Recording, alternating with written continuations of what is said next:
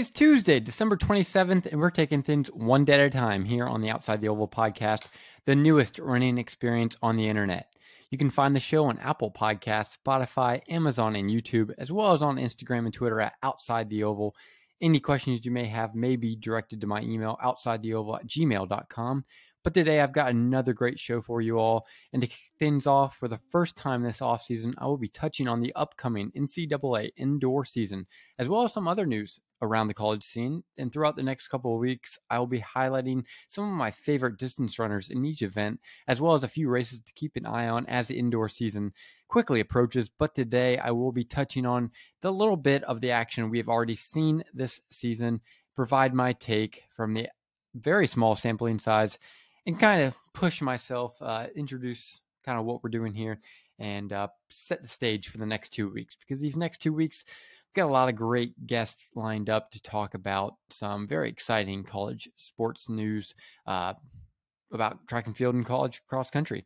Uh, but I would also like to take this time to wish everybody listening a very Merry Christmas. I hope you all enjoyed your holiday weekend. And to wrap up the first segment today, for those of you who have not heard the story of Seb Coe and Steve Ovett, we'll be treated to one of my favorite stories in track and field, which just so happened to take place on Christmas Day a little more than 40 years ago. And then afterwards, I'll be joined by Northern Arizona's Aidan Puffer, who quietly had one of the best high school careers of all time. The Manchester High School grad was a two time Footlocker finalist, a 408 miler, and a 1424 runner in the 5K. And the accolades they could really just continue going on. In my interview with Aidan, though, we dive into his high school career while taking a look inside his college recruitment and aspirations as an NCAA athlete. And as always, I'm never going to keep you waiting. Let's jump right into our early indoor season preview. And as we do begin to take a look at the distance side of things, entering the NCAA indoor season, there are a few things to take note of. And we have to start with the first meet of the year that took place in Boston at the Boston Opener on December 3rd. This was a very exciting 5K men's race. Uh, it was paced very well by Christian Noble of New Balance, formerly of Lee University in Division Two. He paced a, he was up in the lead pack for about I'd say 2K from 2K to kind of 3K. He was doing a lot of the pacing. But after that, that's when the racing really started. With 10 laps to go, Drew Bosley made a powerful move. He looked very assertive throughout the race, the NAU product. Ky Robinson, he looked very calm throughout the race as well. Alex Maier, he looked very strong at times and even looked like he could win the race. But he did not put himself in the best position most of the time we were watching him. Uh, and then Nico Young, for the first time, I think, in his college career, other than maybe his first cross country season, he looked truly vulnerable. Uh, with that being said, not too much to worry about with him coming off a very good cross country season, a long one, in fact, as well.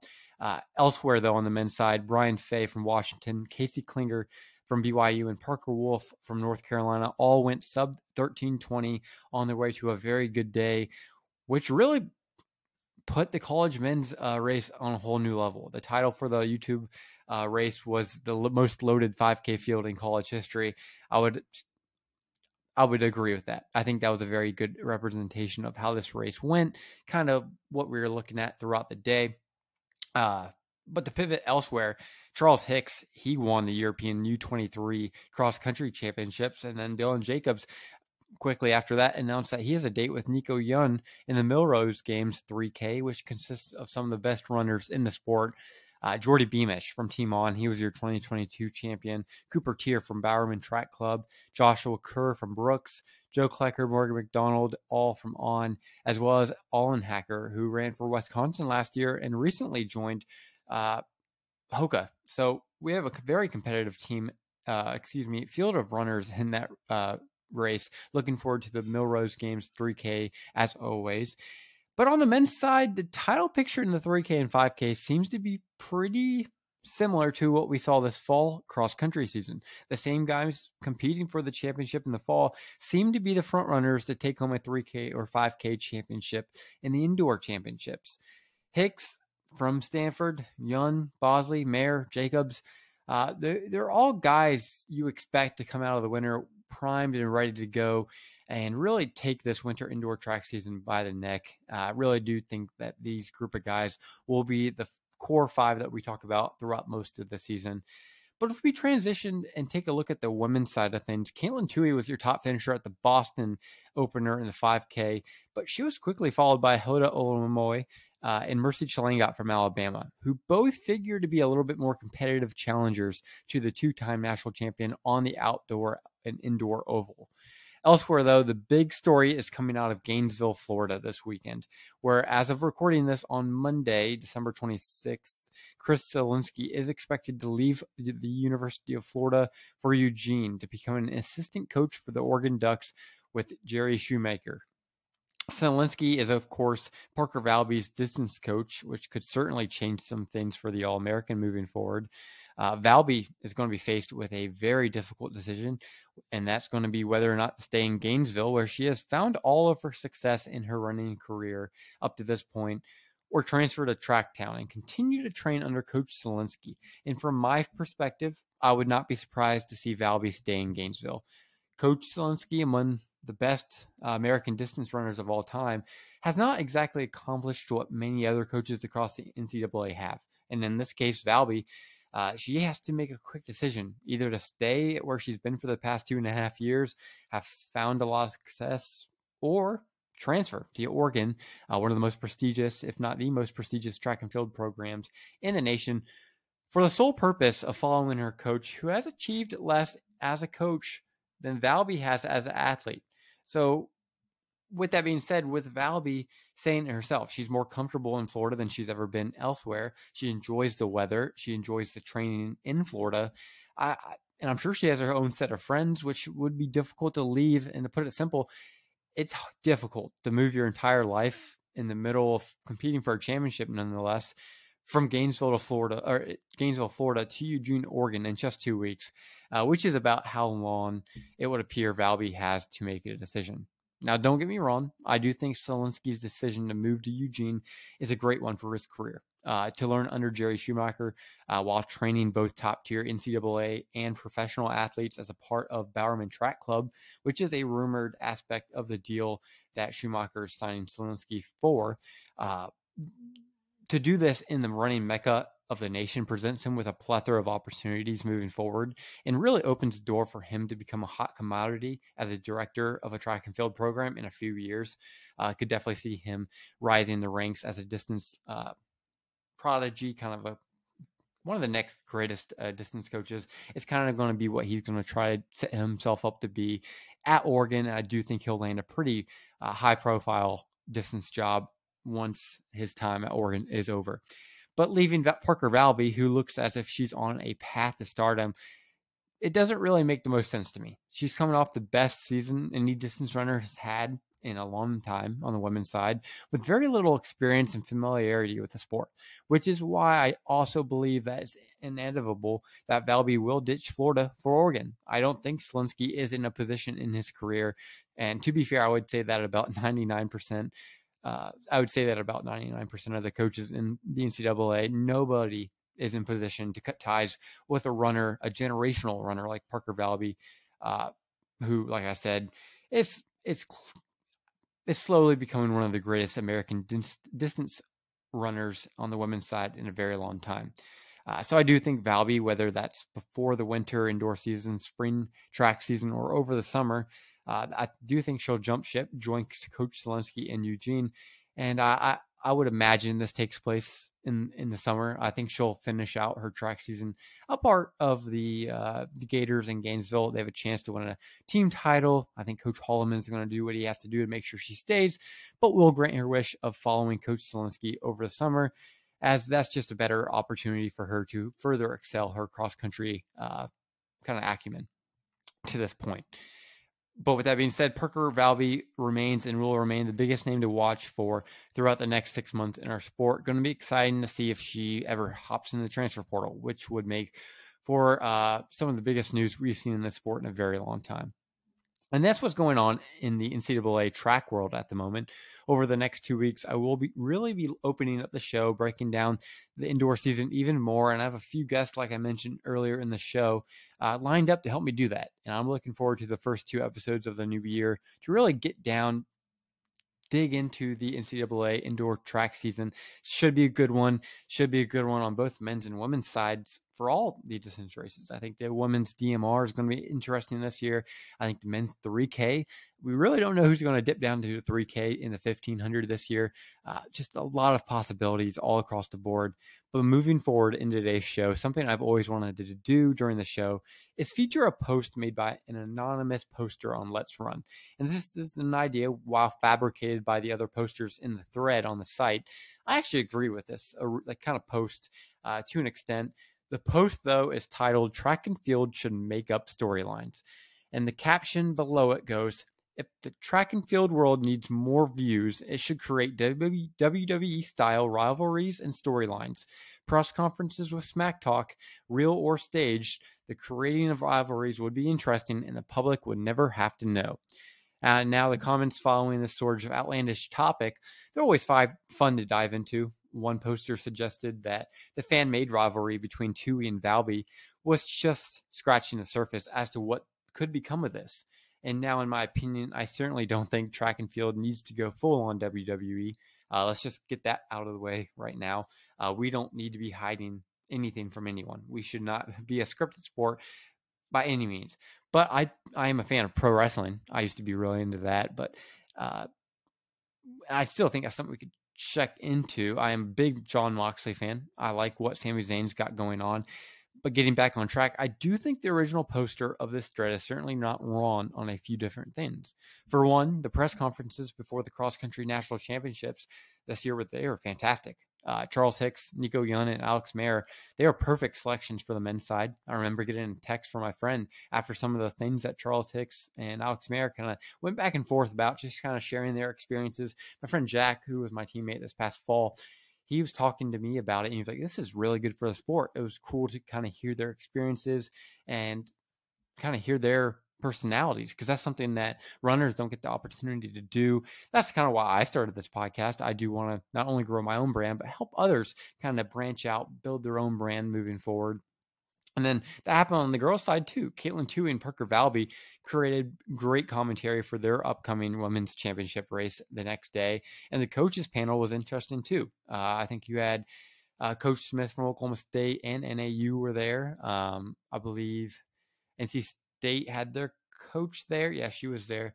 And then one of the other men's team might be Coach Eyestone from BYU.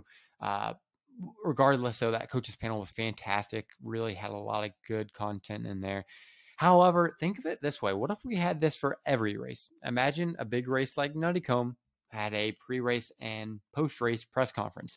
The amount of attention in the running cross-country distance world um, for a meet like Nuttycombe is already through the roof, and moving forward, a press conference for something like that could certainly push the ratings, push the sport forward in a positive dire- direction. A service provider such as ESPN would be inclined to pick up the meet uh, solely because of how enticing these pre and post race press conference would become. And if we're broadcasting Nuttycombe on channel 206 on DirecTV or 209 on the ESPN Plus app, I think we're doing a lot of great things. And a meet like Nuttycombe, it's time no offense to what they do at FloTrack, I think they do a great job. But that sport is not going to be moved forward by our own. And in fact, or in, in comparison, we have to get the sport in the hands of people like ESPN, CBS, people who are going to push this meet forward. Uh, I think they'd be inclined to pick up the meet because of how enticing these storylines can become. And organically, this would allow runners to build their own brand, distinguish their own voice. And these are two things that have not come easy to distance runners in the past. I mean, you think about it, really the only brands I can think of, I think uh, Craig Engels has done a great job after he left Ole Miss and ran for Nike. I think Edmund Sumner's, uh, I think he, uh, I think he does a great job. Smolders, Edmund Smolders, excuse me, uh, he does a great job of what he does, kind of broadcasting and pushing sport forward. Uh, and then you also have the on guys on cloud. I think the men's and women's team do a great job of uh, marketing themselves in a way, but this is something that nobody's been able to do at the college level. And I think this is something they should definitely look into it. But let's put it this way. Let's let's create set the scene, set an example here. Imagine the post race press conferences this year as a cross country national meet. Coming off a tie, tensions between NAU and Oklahoma State's runners, they were unusually high for how tempers are typically controlled in our sport. Um, and this could really produce some interesting content, I think, uh, and certainly make the sport a more mainstream sport, which is something we all know would be very beneficial for running. And this is not the only way you make the sport entertaining, but it's most certainly a great start, a great way to continue growing off the momentum our sport currently has. I think we're seeing the sport reach eyes it's never reached before. ESPN has, done a great job. Um, Citius Mag is really leading the way there. And I'm not sitting here supporting a scripted running season in the fall or spring. Absolutely not. Uh, I don't want to take away what we're currently doing on the performance side of things, but I do believe that the sport needs more media. We need more storylines being created by the media, and the press conferences to truly help legitimize what we're doing would be fantastic. And this is just one way we could continue growing our sport. And but for one more time, we're going to pivot today's episode a little bit in the spirit of the Christmas season. And I would like to tell a story from Christmas Day in 1979 between two of the best middle distance runners of all time. And to give you a little background of the story, Steve Ovett and Seb Coe were the two best middle distance runners in the world at the time. In preparation for their duels in the 800 meters and 1500 meters during the Moscow Olympics in 1980, Seb Coe he went out for a hard 12 mile run on Christmas morning before lunch. Coe he described the the weather as a harsh winter and that the winter was harsh enough to bring down the government, which is now probably one of my favorite metaphors I've ever heard when I read that exact quote just a few days ago. Feeling happy with what he had accomplished in the morning, though, uh, Coe suddenly felt uneasy after shortly following his Christmas Day lunch. And then it dawned on him. Coe thought, I bet Steve Ovett is out there doing his second training session of the day. So, in response, Coe put the kit back on, faced the snow and ice and did a second training session running several mile, miles that day, including some hill work. Many years later, over Christmas in Melbourne, Seb Coe shared the story with Steve Ovett during supper. And after Coe explained the story to Steve Ovett, Ovett would go on to say, Did you only go out twice that day? And in the 1980 Olympics, Seb Coe would go on to win the 1500 meter title, while Steve Ovett would win the 800 meter championship. And that, ladies and gentlemen, is the greatest Christmas Day story one could ask for. Two incredible middle distance runners finding every way possible to give themselves the slightest advantage. And even on Christmas Day, seemingly the most forgiving day of the year, the two were always on each other's minds. And are, they're a perfect example of a positive work ethic, really determined grit, which are two traits that truly took these two athletes to unbelievable places. Such a great story. It's really nice seeing how uh, how much further this story is kind of being shared. Saw a lot of people on Strava mention it. Saw Roy Leonard tweet it. Coach McRaven at Texas A&M he he posts on Instagram and Twitter every Christmas year. Something I always look forward to is Coach McRaven's post. Always nice seeing who interacts with that. Uh, but with that, that's all I got for you guys today. Coming up next, I will be joined by the two-time Footlocker finalist, five-time Connecticut State champion Aidan Puffer of Northern Arizona, and I'll be right back after this break on Outside the Oval. Joining the show today is NAU's very own Aidan Puffer. Aidan, thank you for joining me today. Yeah, thank you. Thank you for having me. Yeah, absolutely. So I remember hearing your name for the first time during my senior year of high school. I believe it was the first year you qualified for Footlocker, and this year both you and Gavin Sherry represented the state of Connecticut as sophomores, and you both had pretty solid showings in San Diego that year and really moved your two careers forward in a great direction. However, you were making a name for yourself far before you were racing at Balboa Park in San Diego, competing for the Footlocker National Championships. As an 11 year old, you set a world record in the 5K going 1706 in Massachusetts. So, my first question to you is a simple one How did you first get into running, and how were you able to find so much success early on in your running career? Um, yeah, so I think I first started running when I was 10, and I would just, uh, like, my dad was like kind of doing like the couch to 5K, and um, I would just like go on runs with him, and then like uh, like we usually did this, um, like this family owned like community race like every year. But I would just do like the kids race, and like one year, like my dad asked if I wanted to do the five k, and I was like, yeah. And ended up running like twenty four minutes, which was like pretty good for the time, I guess. And uh, I just like kept running. I guess after that, and fell in love with it, and then uh, joined club sports and um, like just went on to high school after that. So yeah, all seemed to work out really well for you, and you went on to achieve some pretty spectacular things, uh, from five state championships, a 408 mile, 846, 3200, and two trips to San Diego. You accomplished several things very few high schoolers ever get to accomplish at the high school level. So, what would you say was your favorite memory from your entire high school career? And you could you tell me a little bit about that? Um, I think um I don't know. Looking back at it, like I'd say like the Foot Locker races were always like really fun. Um, just because of like the whole experience behind that and just like meeting all the people um that I'd be like racing with and just like building a community around that.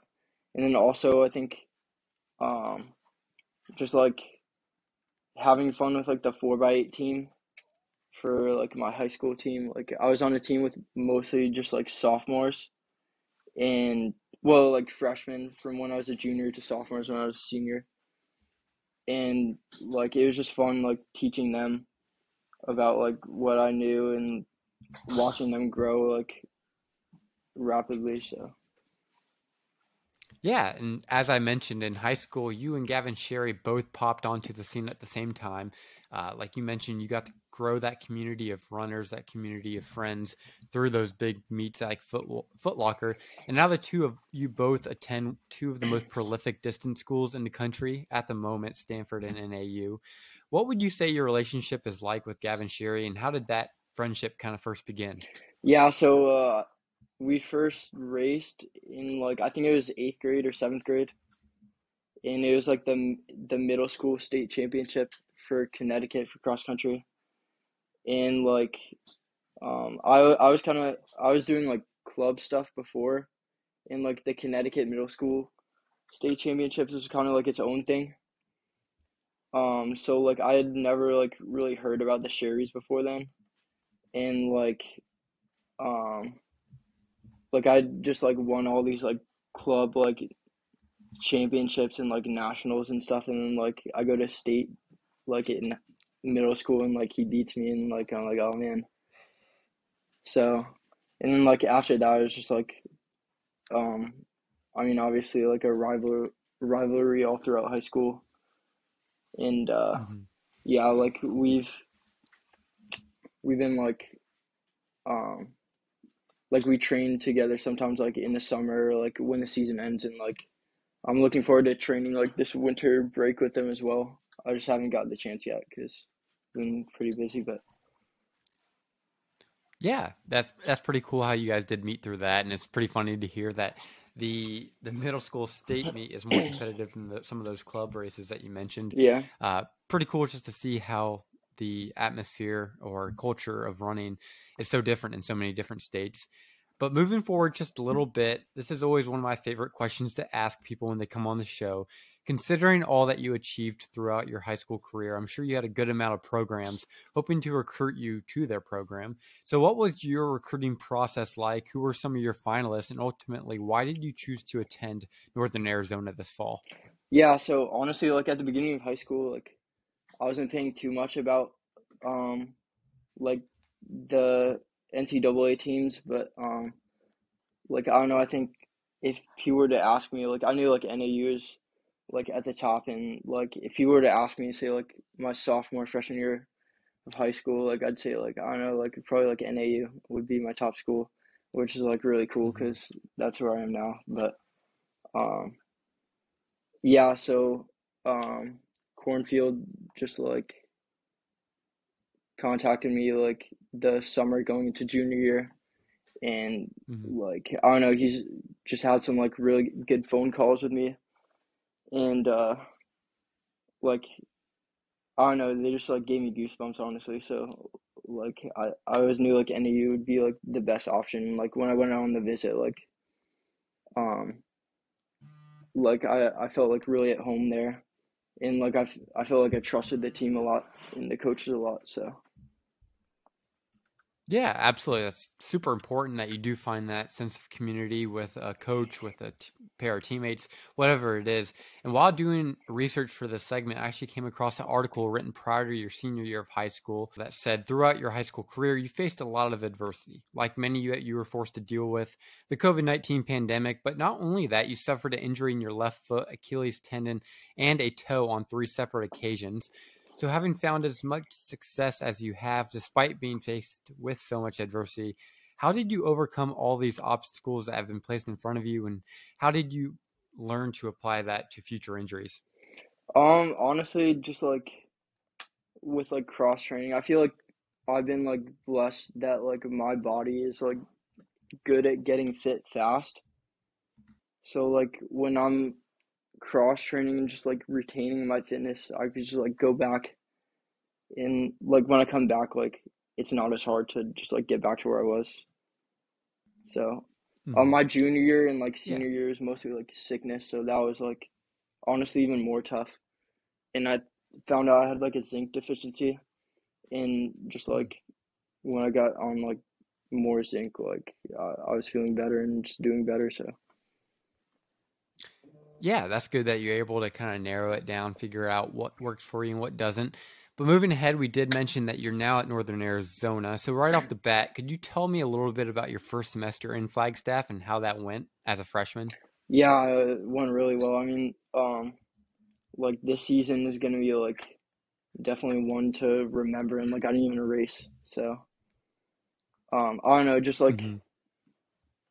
yeah, just like the training itself has been a lot different than high school. Like it's obviously way harder, but also like you have a lot more time for training and a lot more time to recover. And um, I'm definitely training harder than I was in high school, but like up until this point, I've been like a lot more healthy, which is um, not really surprising, honestly, just because of how much like we focus on like recovery in college and um, how much more time we have. But yeah, and uh, yeah, I don't know, just like this season, like um, we weren't like doing the best when it came time around for Nuttycombe, and uh, mm-hmm. just like the way we turned that around, like I don't know, like that's something I'm gonna be like telling my kids, and like I didn't even race, so like it is definitely really special. Absolutely, that's kind of where my next question was headed. You really could not have asked for a better time to mm. come into a program than when you did at NAU. Right away, the expectation is you're always going to be competing for championships. And in a year that many believe this team wouldn't win a championship, you guys still found a way to do so. So, from your expect, uh, perspective, having seen this program win five titles before you arrived, what was it like kind of being the center piece of this sixth championship team and growing uh, that dynasty forward? Um, yeah, so it's um, it's a lot of pressure, obviously, and coming into the program, like, um, I wanted to make sure that like I wasn't like negatively affecting the team culture and just like being like very careful of that and just kind of like living and learning rather than just like trying to like project my like personality onto the team. Um, mm-hmm. but yeah, just like with a team that small and like how close of a win it was. Like, um, like you never, you'll never get like a tie, like probably ever again, or like in a very long time. And uh, like it just goes to show like that everyone on the team like plays their part. So like it felt really special. To yeah, it was. Oh yeah, that was my first time being out for a national championship meet. It was pretty special. Just atmosphere surrounding Stillwater was really awesome. I mean, when the fans kind of erupted when Oklahoma State took the lead, and then how they kind of oh like a kind of a sorrow, a pity clap when NAU took back over.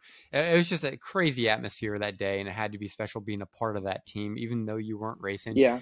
Uh, and you mentioned this earlier. You did not get the opportunity to race as a part of this team this year. However, you did get to run at your team's home opener, kind of unattached in the George Kyte Classic and the men's open race. And you put together a pretty strong effort. And this race is, of course, hosted at Buffalo Park, which, in many accounts, and I agree with the people who say this, is one of the nicest places uh, places in the country to run.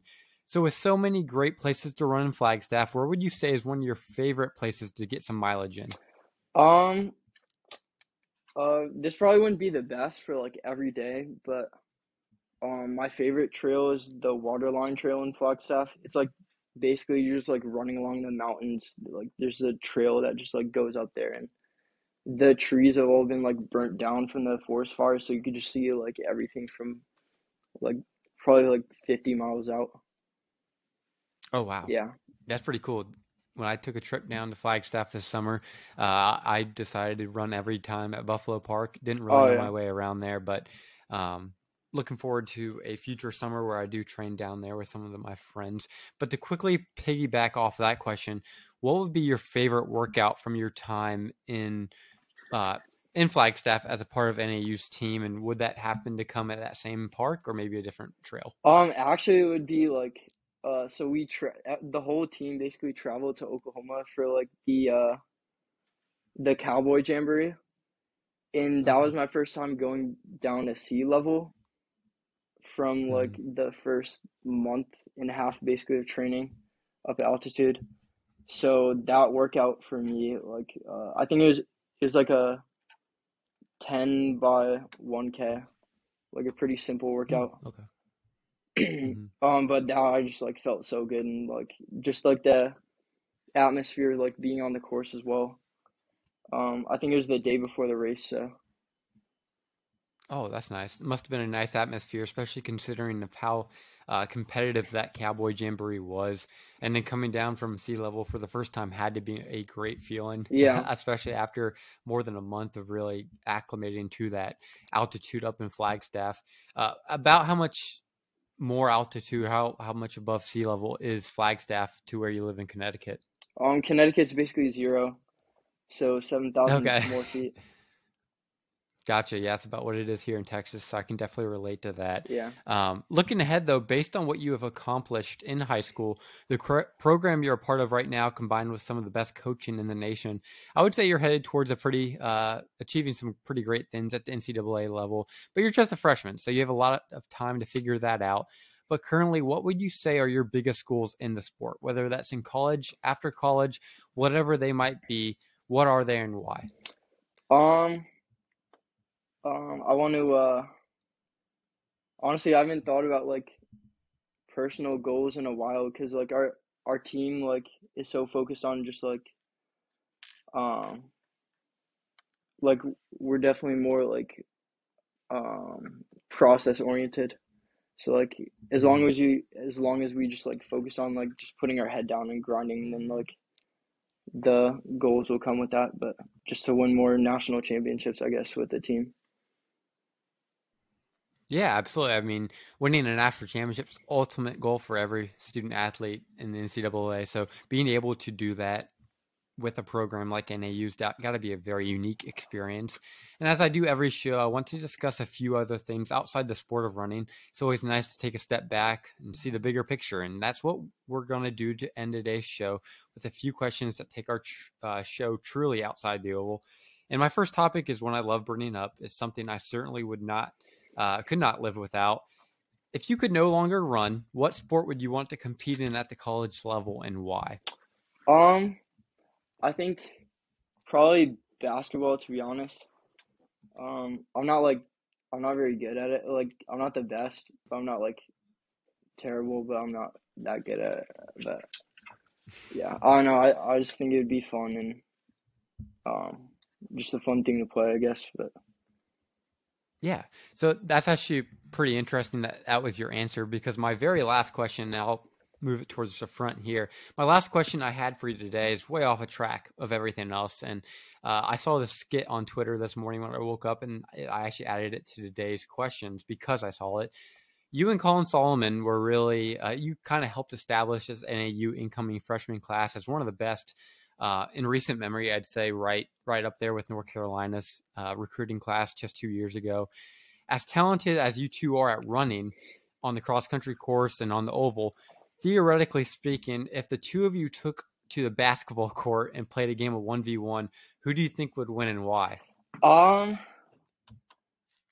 man, uh, I don't know. I think I'd say it'd be like pretty even. I I've never played Colin in like basketball because, um, like around the time of nationals, the uh, the guys who like weren't going like we were like kind of playing some like pickup games, and uh, I Mhm. mean I'd say like we were pretty, we were all like pretty even, and like I I would think that like Colin would be like around the same. So hmm I got you. Yeah, I was. Uh, I thought it was a funny question to ask, and since you mentioned basketball, perfect time to ask it. Uh, moving forward, though, in basketball, we did talk about this a little bit before. You're a Celtics fan. How how do you think the Celtics are doing this year? um really good, but the last couple games are not very good. Like I think we're on a hmm three or four game lose streak, which is like pretty bad Oh because wow. we're like I think we were like twenty and five at like one point. So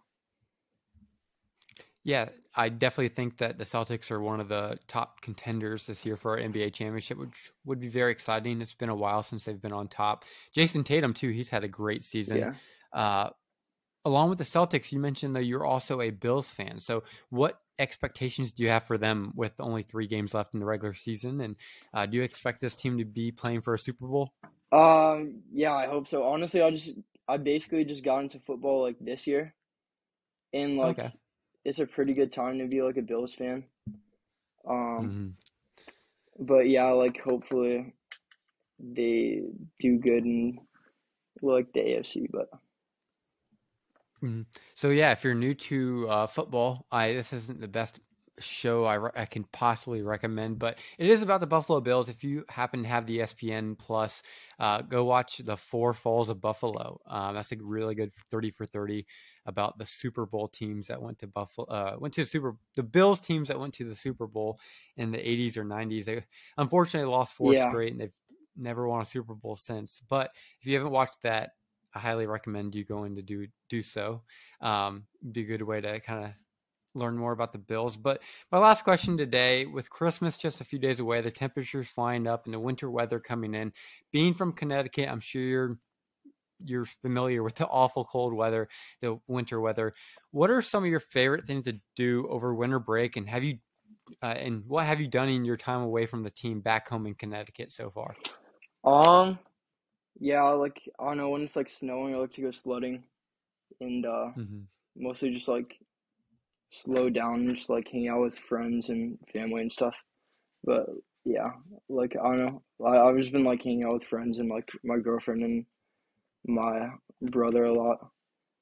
So Yeah, that's awesome. It's a great way to kind of decompress, let the stressors from the cross country and track season kind of relieve and move forward with your life as you usually know it. But Aidan, it's been terrific having you on the show today. Thanks for taking some time over this Christmas break to uh, talk. thank you, thanks for having me. Yeah, ab- absolutely. And thank you all for joining us today. I will catch you all next time on Outside the Oval. Merry Christmas.